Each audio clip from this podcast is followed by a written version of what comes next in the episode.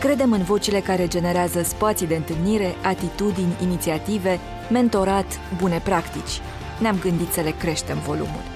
Sunt Ioana Bâldea Constantinescu, ascultați Cu Voce Tare, un podcast al editurii Litera.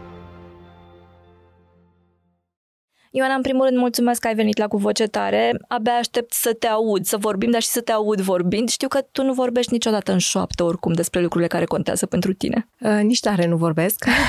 Mi-a fost și mie, pare, dor de tine și mă bucur că ne vedem. Așa, doar noi două doar noi două, într-adevăr, și sper că ăsta să și fie vibe-ul conversației cumva, pentru că publicul cu siguranță e acolo, abia așteaptă să te asculte, dar conversația cred că e bine să rămână cu intimitatea asumată a convenției, într-un fel.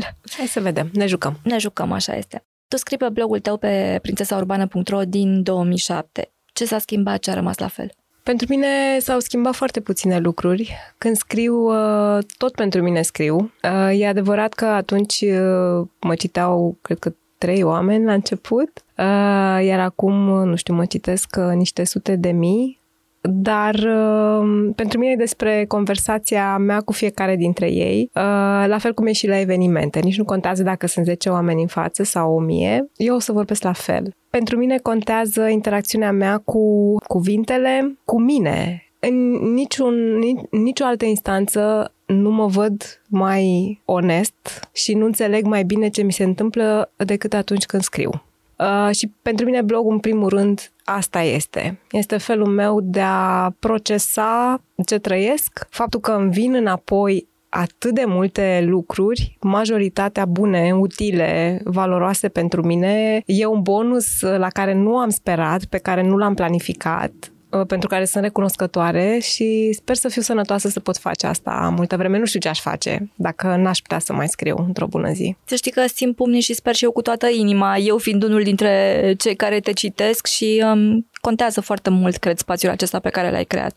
Și un alt lucru care contează și care îmi place foarte mult este că faci loc pe blogul tău uh, tuturor vocilor care vin spre tine cu o poveste relevantă, că e vorba despre adolescenți, că e vorba despre oameni care au trecut prin orice formă de abuz, că e vorba despre oameni care au nevoie de ajutor sau au nevoie pur și simplu uh, să vorbească, să împartă o traumă de cele mai multe ori. E loc acolo pentru ei. De ce e important pentru tine să le creezi un spațiu în spațiul tău? Eu știu cât de mult bine îmi face, în primul rând, să scriu. Asta e primul pas. Nici măcar nu contează dacă altcineva vreodată va citi ce am scris. Foarte multe dintre textele mele rămân nepublicate pentru totdeauna. Mă ajută enorm doar să le scot din mine și să mă uit la ele din altă perspectivă. Uh, iar invitația mea către cititori de a scrie este în primul rând despre asta. Pentru că se întâmplă des ca oamenii să scrie și să spună Știi, nu vreau să publici, am vrut doar să scriu și îmi dau seama, doar scriindu-ți ție, nici măcar nu vreau să-mi răspunzi.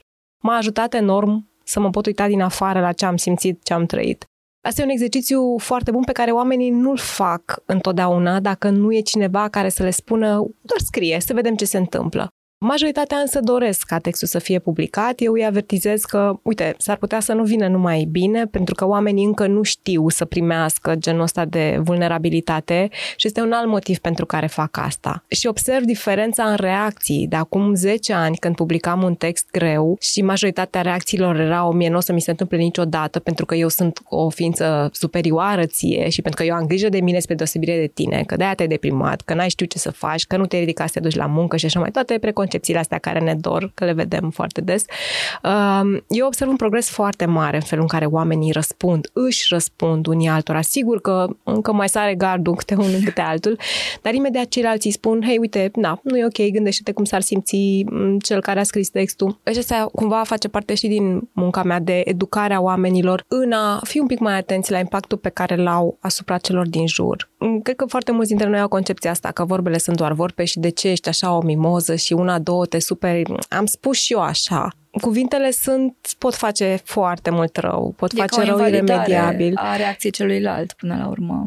Da, este o nerecunoaștere a suferinței tale. Când te deschizi așa, da, practic îți desfaci toate straturile și arăți miezul tău, care e frumos, chiar dacă suferă. Și când cineva vine și scuipă acolo, sau înjunghie, sau râde, este foarte dureros. Uh, și cred că mulți oameni nu-și dau seama de asta. Și uh, exercițiul ăsta, um, odată că îl ajută pe cel care îl practică, pe cel care scrie, îi ajută și pe cei care primesc. Apoi cred că e nevoie să vorbim despre lucrurile astea, care de atât de mulți ani sunt undeva ascunse și internetul nu ne ajută deloc să ne vedem părțile astea mai... A, toată lumea vrea să arate acolo ce am mâncat mai bun, ce rochie e mai drăguță, ce ce ce și-a mai luat și e normal să vrem să fim admirați și apreciați. Doar că e periculos. Copiii noștri văd atâta perfecțiune și nu mai știu dacă ei, imperfecți așa cum sunt, uh, sunt ok. Uh, și îmi doresc mult ca părinții să înțeleagă că e ok să fii absolut tot ce simți ok și uneori e necesar să vorbești despre asta uh, și să le arăt asta copiilor lor și generațiile care vin odată cu copiii noștri să fie un pic mai um, atente și la sine și la cei din jur și mai grijuli cu felul în care reacționează.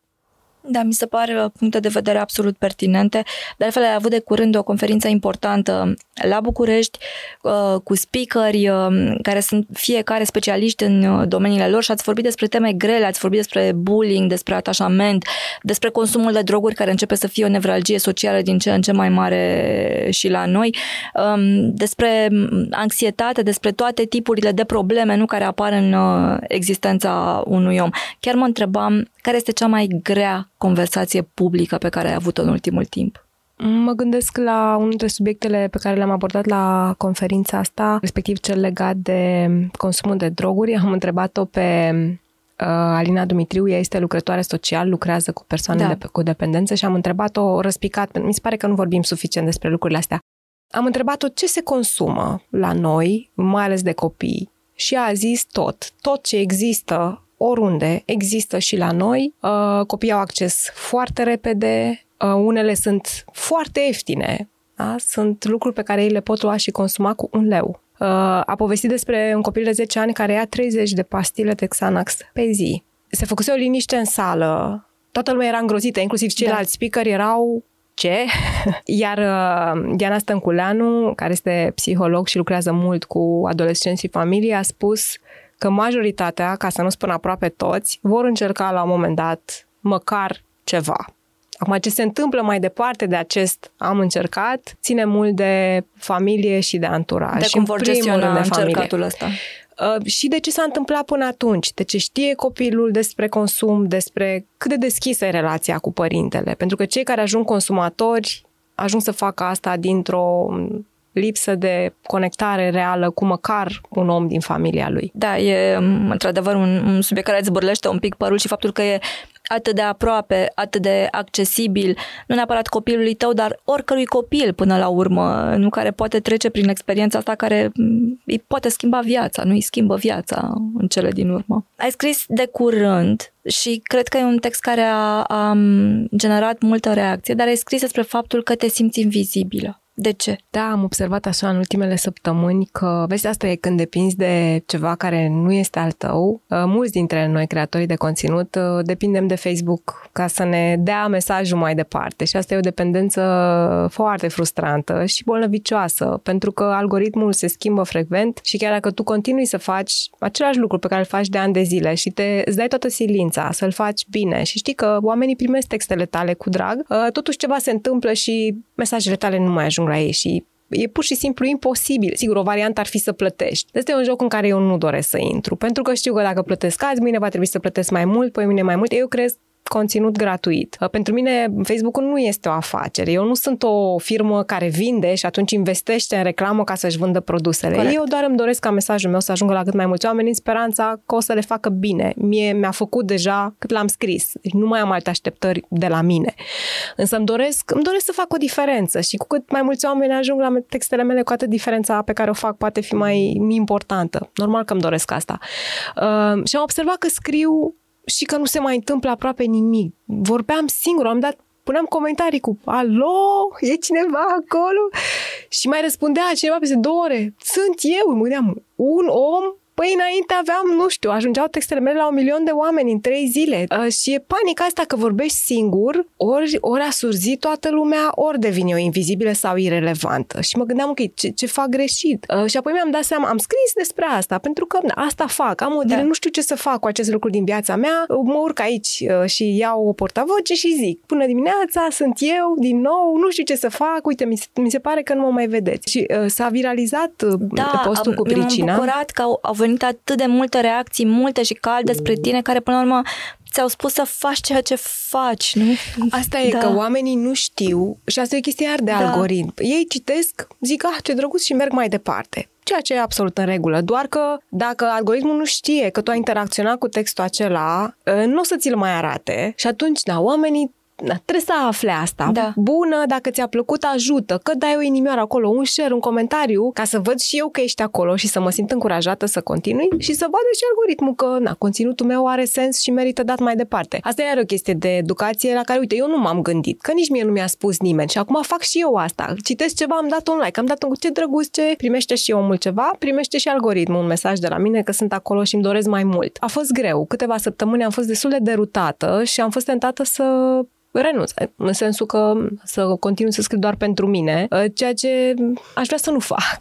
Și aș vrea să nu faci și sper că, nu știu, nu, știu, nu că te-a încurajat, dar că reușim să ne educăm reciproc în procesul acesta despre care vorbeai mai devreme, nu? Să fim mai vizibili, inclusiv din partea asta a cititorului, pentru că într-adevăr contează pentru cel care scrie și iată, contează și pentru algoritm, așa că, da, vrem, nu vrem, suntem prinși cumva um, pe aceeași rotiță de hamster și pentru ca ea să ruleze, trebuie să facem cu toții uh, câte ceva. Cum sunt pentru tine întoarcerile în România după experiența emigrării? Cred că multă lume te întreabă asta. E ca atunci când uh, te întorci un pic la iubitul tău, la dinainte, um, cu care ai avut o relație super toxică, uh, pe care l-ai iubit mult, dar care și-a cam putut joc de tine uh, și îți face bine să stai departe de el. Dar și când te întorci la el așa pentru o zi, două, totul e familiar, mirosurile, felul în care totul arată, vocea. E o familiaritate care ți-e dulce. Sigur că e bittersweet așa, că nu mai vrei să te mai întorci și știi că îți face rău, dar pentru câteva ore, zile, mm, îți place așa să te întorci în uh, brațele care te și strâng de gât din când în când. Sunt lucruri care îmi fac foarte mult bine. Mirosul din casa noastră, păsările care cântă noaptea. Noi stăm, apartamentul nostru e foarte, are geamurile la cimitir. Ceea ce mie mi se pare extraordinar. Am, ne-a fost foarte bine acolo, atât vecini liniștiți. uh, și e foarte multă natură acolo. Sunt uh, mierele care cântă seara. Doamne, deci este, îmi vine să plâng. Când ies, deschid geamul, să vezi pe terasă și le aud. Sigur că se aud și mașini și înjurături și uh, muzica ascultată de vecini. E tot București până la urmă. Da, da, da dar uh, e un amestec de lucruri uh, dintr-un loc în care noi am fost fericiți mulți ani și mi-e foarte ușor să-mi aduc aminte de asta. Și apoi, sigur, ne vedem cu oameni dragi și ieșim în parcurile pe care le-am colindat zi de zi atâția ani uh, și lucrurile astea îmi fac bine. Dar acum nu cred că aș mai putea trăi aici mai mult de câteva zile, pentru că pe cât de multe lucruri sunt care îmi fac bine, pe atât de multe lucruri uh, mi-aduc aminte de ce am hotărât la 40 de ani cu copii și cu pisică să încercăm și altceva? Și chiar acum în uh, taxi în drum spre tine mă gândeam că m- mi se pare atât de sufocant traficul și aglomerația și furia asta că văd oameni uh, încrâncen și e normal că te scoate din sărite, te umple de atâta furie, că pierzi atâta timp și nu știi că se poate și altfel. Iar eu acum venind dintr-un spațiu unde practic nu există trafic, pentru că lumea merge pe jos cu bicicleta sau cu tramvaiul și sunt, nu știu, cinci mașini pe stradă. Nu vezi mai multe. Și dacă ai de ajuns neapărat cu mașina într-un loc în altul, îți ia 5 minute. Iar acum să stau de 20 de ori la un semafor, deci simțeam cum mi se scurge viața din mine și e mai greu acum, pentru că acum știu că se poate și altfel. Înainte nu știam. Și îmi pare rău că am avut nevoie de 40 și ceva de ani să încerc să văd cum este în alt spațiu. Știi un lucru um, care m-a fascinat întotdeauna și întreb uh, în mod recurent oamenii la prima mână este cum e să trăiești într-o altă limbă. Sunt multe cărți care s-au scris despre asta, cea Evei Hoffman cred că e una dintre cele mai cunoscute, dar cred că tranziția asta, dincolo de, de spațiu și de toate lucrurile extrem de relevante despre care ai vorbit, tranziția lingvistică, e una care produce acolo o schimbare în om. Ah, eu între lucrurile cu care mie personal uh, mi-a fost uh, cel mai greu. Pentru mine limba e foarte importantă. Eu trăiesc, mediez. Da, din cuvânt până la urmă exact. și prin cuvânt. Iar limba asta afurisită, dar zic cu drag acum, din care nu pricepeam nimic. Deci mă uitam la oameni cum vorbesc, la felul în care li se mișcă gurile și nu înțeleg, deci nici măcar nu înțelegeam unde se termină un cuvânt și începe celălalt. Era așa ceva o, și mi se părea foarte uh, dur, așa, majoritatea femeilor sunt răgușite, că atâta hâhâie și mă gândeam, Doamne, Dumnezeule, unde am venit, o să-mi fie foarte greu. brutale sunetele acelea, da, într-adevăr, da. Da, da. Um, și am zis, ok, trebuie să fac ceva cu asta. Nu înțelegeam nimic din ce se vorbea în jurul meu, uh, nu puteam citi nimic. E adevărat că acolo toată lumea vorbește engleză, deci asta a ajutat enorm să nu mă simt pierdută. Deci la copii micuți până la persoane în vârstă, pe oricine întrebam orice, uh, îmi ceream scuze, uite, nu vorbesc decât engleză deocamdată, dar uh, și-am primit mereu ajutor, deci asta, da, a ajutat, dar eu îmi doream foarte mult să aud conversațiile din jur, să pot citi, uh, să pot vorbi, pentru mine este important, așa e o formă de conectare cea mai importantă, cred, pentru mine. Să vorbești cu oamenii, nu? Să vorbesc da. cu oamenii. Și imediat ce am ajuns, mi-am căutat uh, cursuri de limbă și m-am înscris și am început să merg la școală. Copiii mergeau la școala lor și eu mergeam la școala mea uh, și am avut noroc uh, de un profesor extraordinar pe care îl ador, deci nu cred că cunosc un personaj mai personaj decât el. Este un olandez de 70 și ceva de ani, un om absolut fascinant și el mi-a arătat cât de melodioasă e limba, de fapt. Ascultându-l pe el, nici măcar nu înțelegeam nimic din ce spune. El nu predă, el predă olandeză-olandeză. Dacă nu înțelegi un cuvânt, o să ți-l explice tot în olandeză până când o să-l pricepi, din felul în care se tăvălește, se urcă pe mese, sare de acolo, face ca toate animalele. El zice, a zis de la început, hey, Engels, eu nu vorbesc engleză, da? Bine, el vorbește spaniolă, polone, poloneză, vorbește franceză, italiană, spaniolă. Acum învață și română, că a zis, hm, interesantă limba, vreau să... Da. Um, imersie completă, exact, asta e metoda lui. Și um, prima dată am observat că e foarte melodioasă limba. Sunt foarte multe vocale acolo. Da? Când zici foriau, dar seamănă cu for you, seamănă cu engleza destul de mult. Dacă stai și te uiți și la felul în care se scrie și la felul în care se pronunță, it's not that bad. uh, și uite, așa, într-o lună am ajuns să iubesc atât de mult limba încât ascult șlagărele lor care sunt odioase, dacă mi se permite să spun, dar uh, muzicalitatea limbii mi se pare extraordinară. Îmi place foarte mult să ascult, ascult radio, mă uit la filme în neerlandeză pentru că îmi place foarte mult cum sună. Acum și înțeleg, uh, după un an și ceva de uh, multe ore pe zi, uh, citind, scriind, făcând un temele, scriind de la o propoziție, acum reușesc să scriu două pagini, mai fac greșeli. Dar uh, cumva am depășit bariera asta. Oriunde sunt, înțeleg ce se vorbește în jurul meu. Pot să fac și eu o glumă. Când cine, strănuși cineva îmi spune sănătate, eu știu ce a spus și pot să-i răspund. Um, sunt foarte multe co- cuvinte comune cu limba română. Cred că mai multe decât multe limbi mai apropiate nouă um, pe filieră franceză și mi se pare foarte amuzant. Deci au cuvântul chestie, au cuvântul kelner. Uh, chestiile astea sunt pantuf, doar că la ei pantofi sunt uh, papucii mai vechi de casă, de exemplu. E un proces foarte interesant, îmi place enorm. Mă bucur că la vârsta mea uh, reușesc să învăț în o limbă care mi se părea atât de grea, acum nu mi se mai pare, pentru că reușesc să o înțeleg și gramatica nu e atât de complicată. Cuvintele însă sunt, mai ales că sunt multe compuse cu prepoziții care își schimbă poziția în funcție de timpul verbului, este ceva. Pentru mine o provocare, am luat-o foarte personal. Da, Trebuie mie îmi place să... foarte mult jurnalul tău, jurnalul uh, expunerii lingvistice și al învățării. Mi se pare, într-adevăr, uh, și performant, dar și foarte frumos faptul că vorbești din interior despre cum e chestia asta să înveți o limbă străină ca adult trăind în ea. E, recomand. recomand, da. Pare un sport extrem, dar pare un sport foarte bun, într-adevăr. Este. Ai construit una dintre cele mai importante comunități online uh, din România și o gestionezi în continuare cu succes și de la distanță. Cum reușești, cum faci? Din fericire am învățat uh, târziu, dar totuși la timp, că um, există timp pentru tot ce consider important. Iar pentru mine e foarte important să fiu acolo între oameni, ei să știe că eu sunt acolo și eu să știu că ei sunt acolo. Așa că nu mai reușesc să fac zilnic tot ce făceam de aici și pentru că Învățatul limbii îmi ocupă foarte mult timp, copiii stau mai puțin la școală decât stăteau aici, au mai multă nevoie de mine, nu mai avem niciun fel de ajutor, trebuie duși, aduși, stau foarte mult fie pe bicicletă, fie în mașină, plus gătit toate cele pe care le face o mamă care nu are ajutor, așadar muncesc mai puțin decât munceam în România, dar îmi găsesc timp și am construit o comunitate și acolo. Asta a fost primul lucru. Când am aterizat acolo, am descărcat lucrurile și lucrul următor a fost trebuie să fac un grup de oameni ca mine, recent aterizați pe aici, și să ne vedem între noi. Și la început am fost 10, apoi 50, acum suntem vreo 700. Și... Te-ai gândit că este unul din talentele tale? Să aduci oameni împreună? Uh, mi se spune des. Eu încă nu, nu uh, recunosc asta cu da. ușurință. Eu cumva îmi primesc mie întâi o nevoie și apoi văd că oamenii se găsesc între ei. Ha, dar și tu ești aici, că și eu de 8 ani. Ia uite că stăteam la două străzi diferență și nu ne-am văzut. Uh, și oamenii încep să se conecteze și eu sunt, ah, ce bine, uite cum crește satul. Da, și suntem acolo unii pentru alții. Am nevoie de asta și are sens să investesc timp și resurse.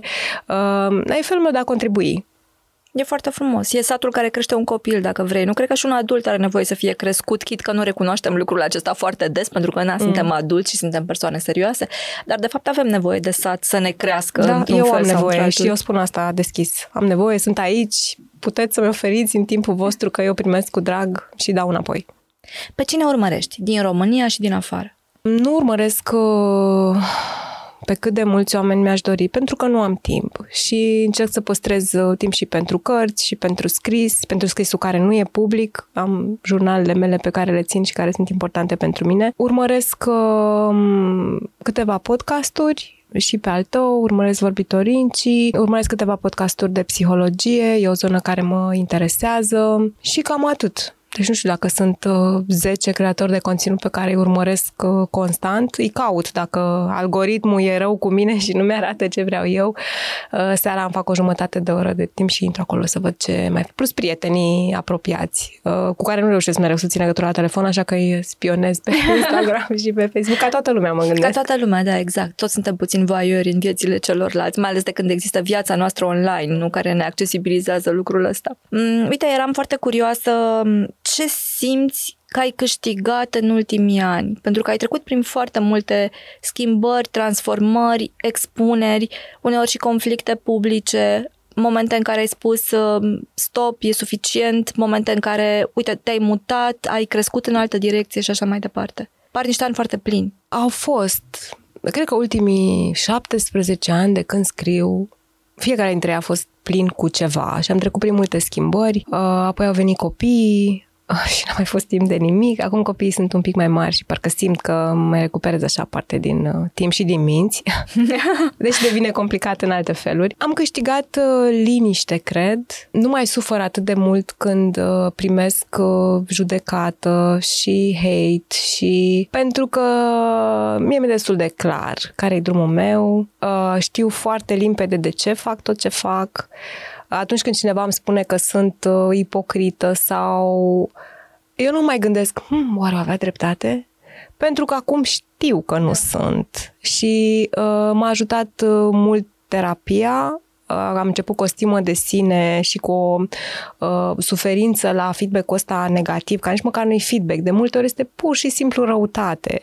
Și primeam multă, pentru că, na, proporțional, așa, când te cu citești mai 100 expus, de oameni, da, exact. poate te înjură doi, când te citesc 500 de mii, o să te înjure niște mii. Um, și unii sunt chiar destul de lipsiți de delicatețe. Um, dar am avut de ales de câteva ori între a renunța și am învățat să gestionez asta și am zis, ok, totuși, de ce fac? De ce sunt în jocul ăsta? Eu vreau să schimb lumea, eu vreau ca oamenii să fie, să se uite mai mult la ei, să petreacă mai mult timp cu copiii lor, să iasă din zona asta în care uh, m-a enervat, de ce vina ta, deci o să-ți fac ceva și o să zic, ok, m-a enervat, deci este ceva în mine care necesită atenție, ia o pauză de la tine că vreau să pentru mine asta e atât de important încât faptul că mă jură unul sau altul pe internet că sunt urâtă sau proastă e ceva cu care pot trăi liniștit acum. Asta este ceva ce am câștigat și mi se pare uh, foarte important și un alt lucru pe care l-aș menționa este faptul că nu mai cer atât de mult de la mine Știi, când eram uh, mai tânără, inclusiv acum câțiva ani, uh, trebuia, simțeam nevoia asta să fac bine tot. Și acum nu mai simt nevoia să mai fac bine tot. Adică, ok, prioritățile mele astăzi, în prima jumătate de zi, sunt uh, copiii să fie sănătoși, mâncați să ajungă la școală și să livrez asta, să termin acest text și după aceea pot să stau o oră să nu fac nimic. Just enjoy the silence, știi? Să, să stau cu mine, să mă gândesc, hai că am făcut bine până acum, uite, sunt într-un loc bun, nu mă mai biciuiesc pentru ce nu mi-a ieșit, seara că mă întind, nu mă gândesc, leu cum, cum am reacționat la aia și ce trebuia să... Sunt, dar uite că am făcut bine și asta și asta, suntem vii, ceea ce, wow, suntem sănătoși. Poate că asta trebuie să înceapă lista, nu? Da, da pentru noi toți. În vremurile astea, da, suntem sănătoși, ne-am despărțit la noapte bună zâmbind, uh, suntem împreună, viața e bună. Asta nu înseamnă că, sigur, nu lucrez în continuare la a face mai bine, dar pot să stau liniștită cu ce am și cu ce sunt. Și asta e un lucru extraordinar. Cred că da. e ceva pe, către care am alergat cumva toată viața, dar n-am știut că asta îmi doresc și că asta îmi lipsește e foarte frumos și că faci asta și că simți asta, dar și că spui asta, mai ales că și tu, ca mulți dintre noi, vii din generațiile astea care au învățat că trebuie să ia 10 cu corăniță și să fie gulerașul de la uniformă perfect aranjat acolo ca să contezi, nu în poza de final.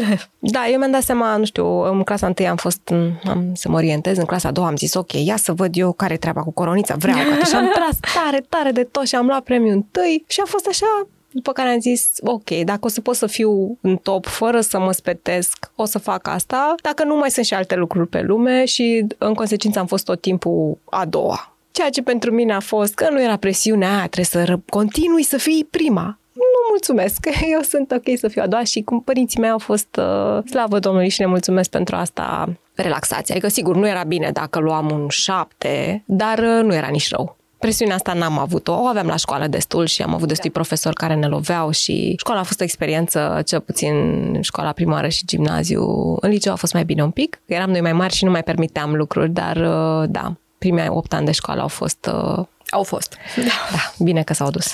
Cum faci să-ți păstrezi simțul umorului? Pentru că el există în toate textele tale, cred că este acel ceva care le unește într-un fel. Faptul că și, inclusiv în situații care um, sunt și par și din exterior uh, foarte grele, la un moment dat ai puterea asta a distanței, inclusiv față de tine, față de situații, știi să râzi și de tine și de ai tăi și de lucrurile prin care treci și cred că în felul ăsta ai faci și pe alții de multe ori să se privească un pic mai relaxați. Am vorbit de metafora asta 10 cu coronița așa, dar cred că faptul că ne luăm atât de tare în serios în absolut toate momentele vieții noastre care trebuie să fie neapărat instagramabilă e ce ne răpește mult din bucurie. Cred că ce m-a ajutat pe mine mult să nu mai iau atât de tare în serios a fost că mi s-au întâmplat multe accidente din astea. Pe moment păreau adevărate drame, nu știu, împiedicat, căzut pe scenă, invitați care n-au venit, invitați care au venit și au făcut fix opusul, ce stabilit să rămână cu public, lucruri live pe care nu le puteam uh, controla drege. Da. da, exact. Uh, mi s-a întâmplat să prezint o festivitate de premiere cu fusta prinsă în elasticul de la uh, ciorapi la spate și nici măcar nu aveam o lejerie intimă pe care să fiu mândră cu o arăt. Uh, asta mi s-a întâmplat la 18 ani, deci cumva am avut un start foarte bun în public și mi-am dat seama că lucrurile astea merită să râs de ele, știi? Da, nu știu, nu-mi place să mă iau în serios. Am avut de ales, uh, mai ales de când sunt mamă, între a fi drama queen ceea ce știu foarte bine să fac, pentru că mare parte din viața mea am făcut asta. Vai, numai mie, eu, dar uite cât ghinion. Cred că e și dar, în ADN-ul de mamă. Uh, dar să știi că și înainte, și în studenție, și, doamne, eram cea mai săracă, cea mai moldoveancă, cea mai... Totul era la mine, era cel mai rău. Uh, iar când au venit copiii, mi-am dat seama că, ok, rolul ăsta parcă nu prea, nu, nu avea rezultate, că mă voi căream cu ei în brațe și nu se întâmpla nimic bun. Uh, și cealaltă carte pe care puteam să joc era, ia să cânt eu un cântecel vesel la aici uh, și copiii dintr-o dată desfăceau ochii mari și începeau și ei să cânte sau să danseze și am zis, ok, sigur, nu o să fac, nu o să ascund toată suferința punând peste ea o mască de fericire, dar dacă fac doi pași în spate și mă uit la ce se întâmplă de fapt, ce s-a întâmplat de fapt, Păi copilul mic urlă și copilul mare urlă și el.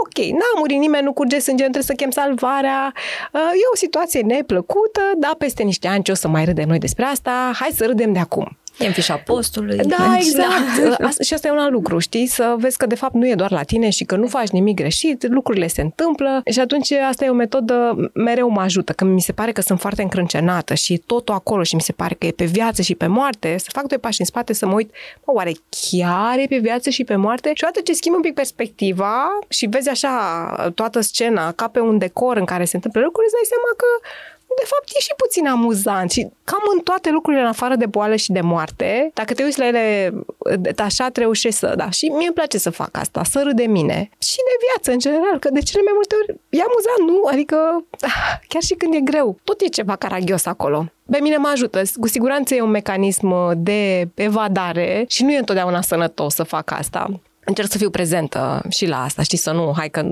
totuși nu e tot timpul de râs, dar de cele mai multe ori ajută. În da. primul rând să râd eu despre și apoi dacă poate să mai râdă și alții, cu atât mai bine. Eu cred că e destul de sănătos. Așa, pe ansamblu, cam în toate situațiile, în afară de cele de care vorbeai și tu.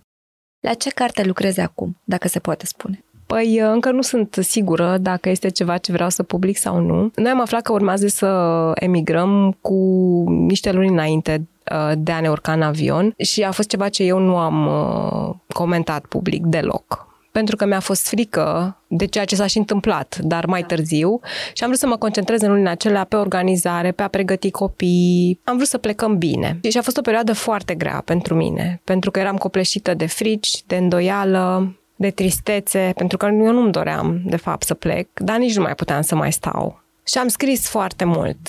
Uh, am făcut așa ca un fel de jurnal. În ziua în care a plecat soțul meu înaintea noastră, pentru mine a fost sfâșietoare, pentru că și tata a plecat și el nu s-a mai întors niciodată. Și mi-a înjurat că eu nu o să fac asta și că oriunde plecăm, plecăm toți sau nu pleacă niciunul. Și situația a fost de așa natură încât el a trebuit să plece și era foarte ocupat, acolo trebuia să rezolve foarte multe lucruri și muncea, job nou, țară nouă, trebuia să găsească casă, să-și facă actele și erau zile în care nu îmi răspundea la telefon. Și eu mă gândeam, deși rațional știam că el nu e tata și eu nu sunt mama și lucrurile astea, mi-era atât de frică. Mă gândeam ce am făcut, gata, am distrus viețile tuturor, intram într-o zonă din asta irațională, mi-a fost foarte greu, nu puteam vorbi, nu știau decât prietenii foarte apropiați și mama. Aș fi vrut enorm să scriu și să primesc, să am schimbul ăsta cu lumea în care eu trăiesc de atâția ani și n-am putut face asta. Și atunci am rămas doar cu scrisul și am scris mult, am scris și după ce am ajuns acolo. Eu cumva încerc să nu scriu foarte mult pe blog despre asta, pentru că îmi dau seama că pentru cei rămași care își doresc să plece, dar nu pot, e foarte frustrant. Și nu-mi doresc să supăr, să fac pe nimeni să sufere. Uh, așa că scriu destul de puțin, public destul de puțin din ce scriu despre experiența noastră. Așa că este acest jurnal al desprinderii, care poate ar fi de folos, dar încă nu știu dacă sunt pregătită să dau mai... nu știu este ceva la care lucrez, poate mai târziu, poate curând. Ehm, încă sunt destul de impulsivă, așa că e foarte posibil într-o zi să zic, you know what, și să-l trimit mai departe la editură, care sigur îl va primi cu brațele deschise și poate că Na, o să vedem. Mai scriu și cărți pentru copii, vreau să încep o serie, textele sunt scrise deja, doar că nu găsim un ilustrator care să... Mi se pară mie că poate crește textul. Este o serie cu doi frați gemeni care pun întrebări mai grele. Ce e moartea? Ce e războiul? Ce e iubirea? Ce e familia? Și vreau în poveste să explic cum le explic eu copiilor mei și am văzut că pe ei ajută și mă gândesc că dacă dau mai departe aceste metafore, povești pe care noi le folosim foarte des, uh, poate că vor fi de folos și altor și familii. Eu sper să știi cât mai curând. Mulțumesc! Dacă ai putea schimba un singur lucru din existența noastră socială actuală, din orice domeniu vrei tu, că ține de sănătate, că ține de educație, din orice zonă, care ar fi acela?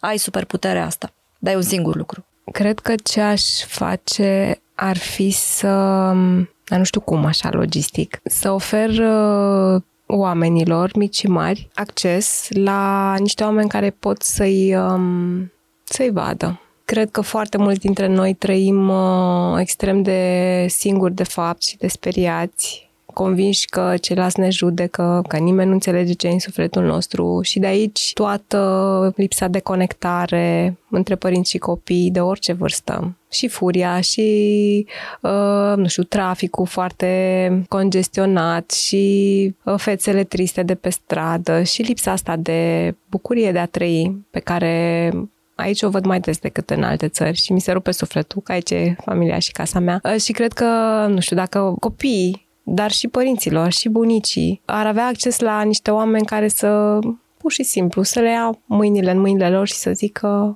ești frumos, ești bun, o să fie bine. Așa o hrană, știi? Când i-am spus bunicii lucrurile astea, nu știu, avea 80 și, și știam că nu mai are mult și așa am simțit nevoia să o iubesc și să-i dau. Și am spus, cu toată iubirea mea, atât am mai mângâiat-o și am spus, tu știi cât ești de frumoasă și de bună și a început să plângă ca un copil mic. Mi-a spus, știi? M-a întrebat întâi, da, e adevărat, e cine eu? Eu sunt așa în toate felurile astea? Nu mi-a spus nimeni niciodată. 80 de ani de, 80, aproape 90 de ani de viață bună, a fost învățătoare în sat, toată lumea venea la ea pentru sfaturi, pentru bani, pentru... Și nimeni niciodată nu i-a spus cât este de extraordinară. Că toți avem nevoie de asta. Puțin reușim să dăm, dar câtă nevoie este. Da, nu știu, dacă aș avea o baghetă magică și nu știu dacă asta printr-o rețea de psihologi, de consilieri în școli, în grădinițe, cumva să începem de foarte de jos uh, și să primească cumva toată lumea asta, îmbrățișarea asta și na, șansa de a fi văzut și apreciat pentru tot ce avem bun toți. E foarte, foarte frumos spus, Ioana. O ultimă întrebare. Despre ce crezi că ar trebui să vorbim mai mult, cu voce tare? Apreciez mult ce se întâmplă acum în spațiu public.